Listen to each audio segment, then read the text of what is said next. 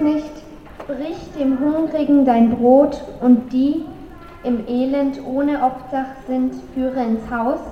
Wenn du einen nackt siehst, so kleide ihn und entzieh dich nicht deinem Fleisch und Blut. Dann wird dein Licht hervorbrechen, wird die Morgenröte und deine Heilung wird schnell voranschreiten und deine Gerechtigkeit wird vor dir hergehen und die Herrlichkeit des Herrn wird deinen Zug beschließen. Dann wirst du rufen und der Herr wird dir antworten.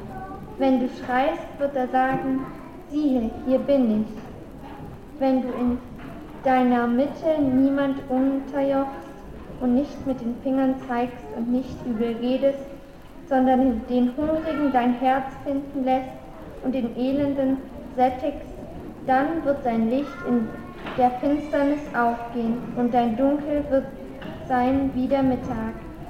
Und der Herr wird dich immer da führen und dich sättigen in der Dürre und dein Gebein stärken und du wirst sein wie ein bewässerter Garten und wie eine Wasserquelle, der es nie an Wasser fehlt. Und es soll durch dich wieder aufgebaut werden, was lange wüst gelegen hat. Und du wirst wieder aufrichten, was vor Zeiten gegründet war. Und du sollst heißen, der die Lücken zumauert und die Wege ausbessert, dass man da wohnen könne. Lieber Gottfried, jetzt muss ich doch einmal vorsichtig nachfragen. Wir reden hier über Erntedank, über das Dankbarsein und über Brot und haben gerade ganz viel Brot verteilt. Jeder, der wollte, hat hoffentlich ein Stück abbekommen. Wir hätten sogar noch mehr Brot. Brot ohne Ende. Aber ist das nicht ein bisschen wenig? Nur Brot? Also, wenn ich das meinen Kindern zum Essen vorsetzen würde, dann gäbe es lange Gesichter. Keine Wurst, kein Käse, kein Nutella. Ist das wirklich was, wofür man dankbar sein sollte? Nacktes Brot? Hast du dich einmal hier umgeschaut? Klar, Brot ist heute unser Thema. Aber es gibt ja noch viel, viel mehr wie Brot. Schau mal die vielen Erntegaben an. Wir haben von allem so viel. Und das ist ja noch gar nicht alles.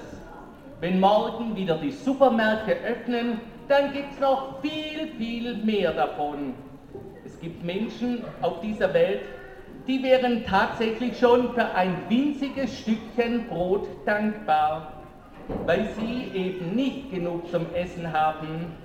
Uns dagegen geht es gut. Wir haben so viel, jede Menge Gründe, Gott zu danken. Du hast natürlich recht. Da fällt mir gerade ein, dass ich das doch eigentlich schon längst gelernt habe. Schon Martin Luther hat in seiner Erklärung zum Vater unser darüber geredet, dass wir zwar um unser tägliches Brot bitten, dass es dabei aber um viel mehr geht. Tägliches Brot, sagt er, ist alles, was Not tut für Leib und Leben, wie Essen, Trinken, Kleider, Schuh, Haus, Hof, Acker, Vieh, Geld, Gut und so weiter. Also sogar noch viel mehr als das, was hier vorne bei den Erntegaben zu sehen ist. Wir sind wirklich gesegnet. Ja, wir sind reich. Gott schenkt uns mehr, als wir zum Leben brauchen. Und dafür wollen wir heute Gott danken. Im Alltag, da vergessen wir das ja manchmal. Wenn wir im Supermarkt den Einkaufswagen füllen, dann denken wir meistens nicht an Gott, oder? Wir sind froh, dass wir genügend Geld haben, um uns das alles leisten zu können. Vielleicht denken wir beim Obst oder Gemüse auch an den Bauern, auf dessen Bäume oder Felder dies gewachsen ist. Manche von uns haben sogar selber etwas im Garten geerntet.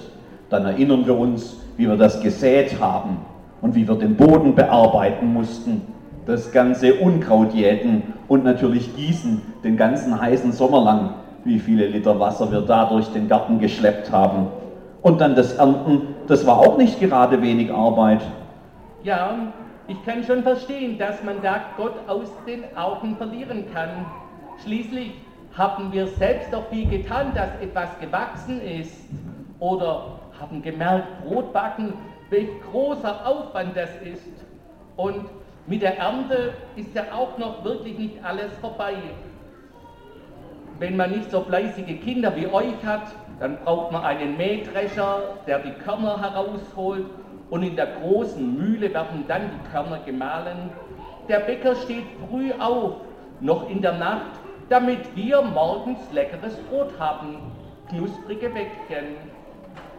Ganz viel Arbeit eben, bis endlich das Brot auf dem Tisch steht oder hier in der Kirche verteilt wird. Aber Gott dürfen wir trotzdem nicht vergessen. Stellt euch mal vor, der hätte nichts getan. Stell dir vor, wir legen den Samen in die Erde und dann passiert nichts. Wir können ja nicht hingehen und versuchen, irgendwie einen grünen Halm aus dem Samenkorn rauszuziehen. Wir können nichts tun, dass die Ehre wächst. Wir haben zwar viel Arbeit, aber dann gibt es auch ganz viel, wo wir nichts dazu tun können. Wachsen lassen kann nur Gott die Ähren und die Früchte und das Gemüse. Ohne ihn würde der Samen jetzt noch irgendwo im Boden liegen und wir hätten nichts von all der vielen Arbeit.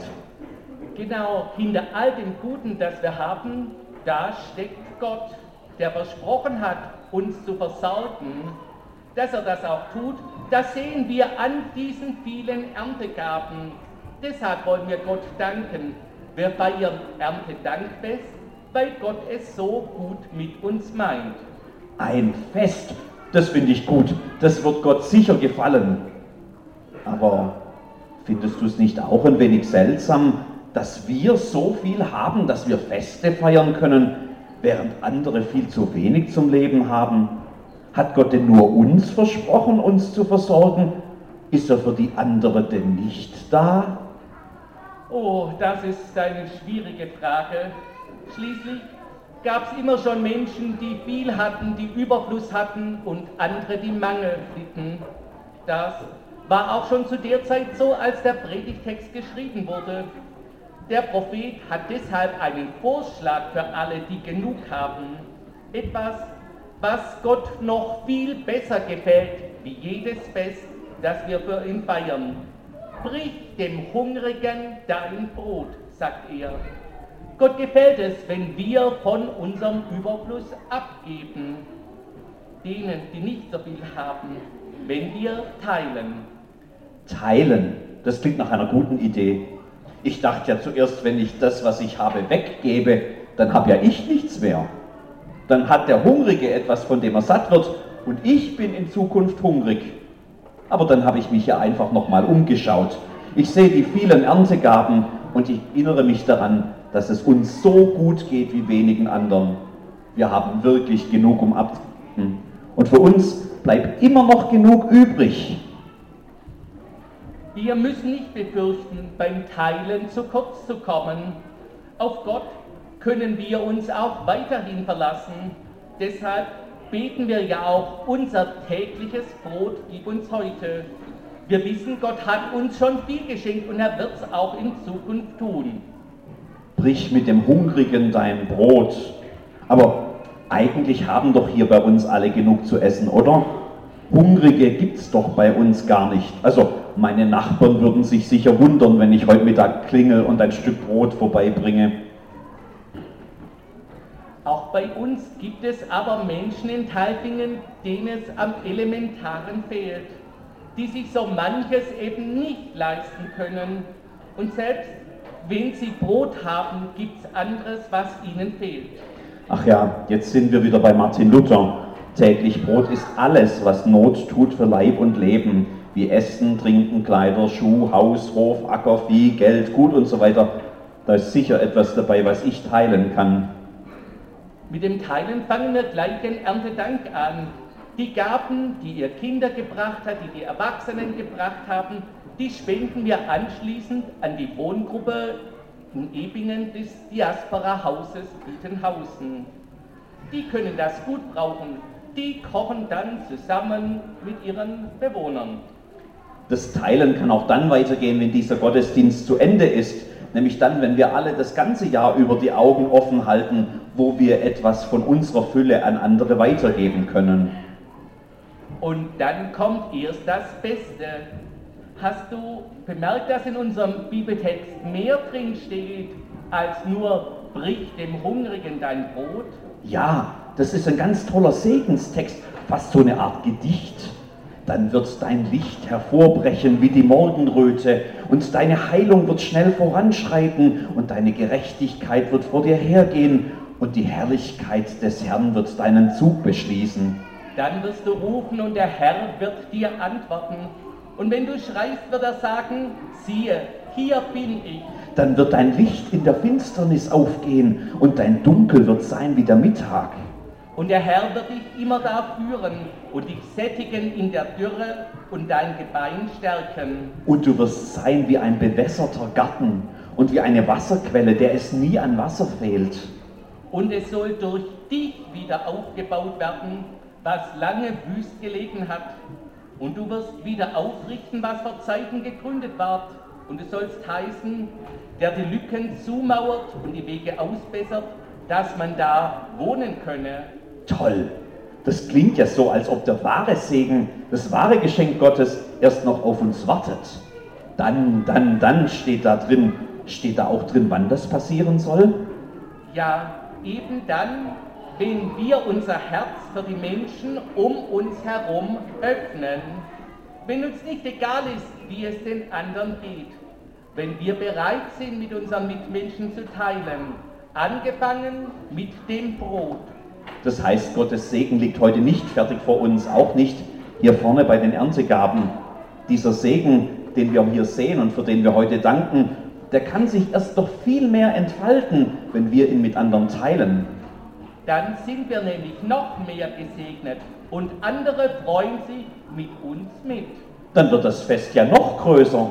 Du, das machen wir. Ja, das probieren wir aus. Seid ihr alle mit dabei?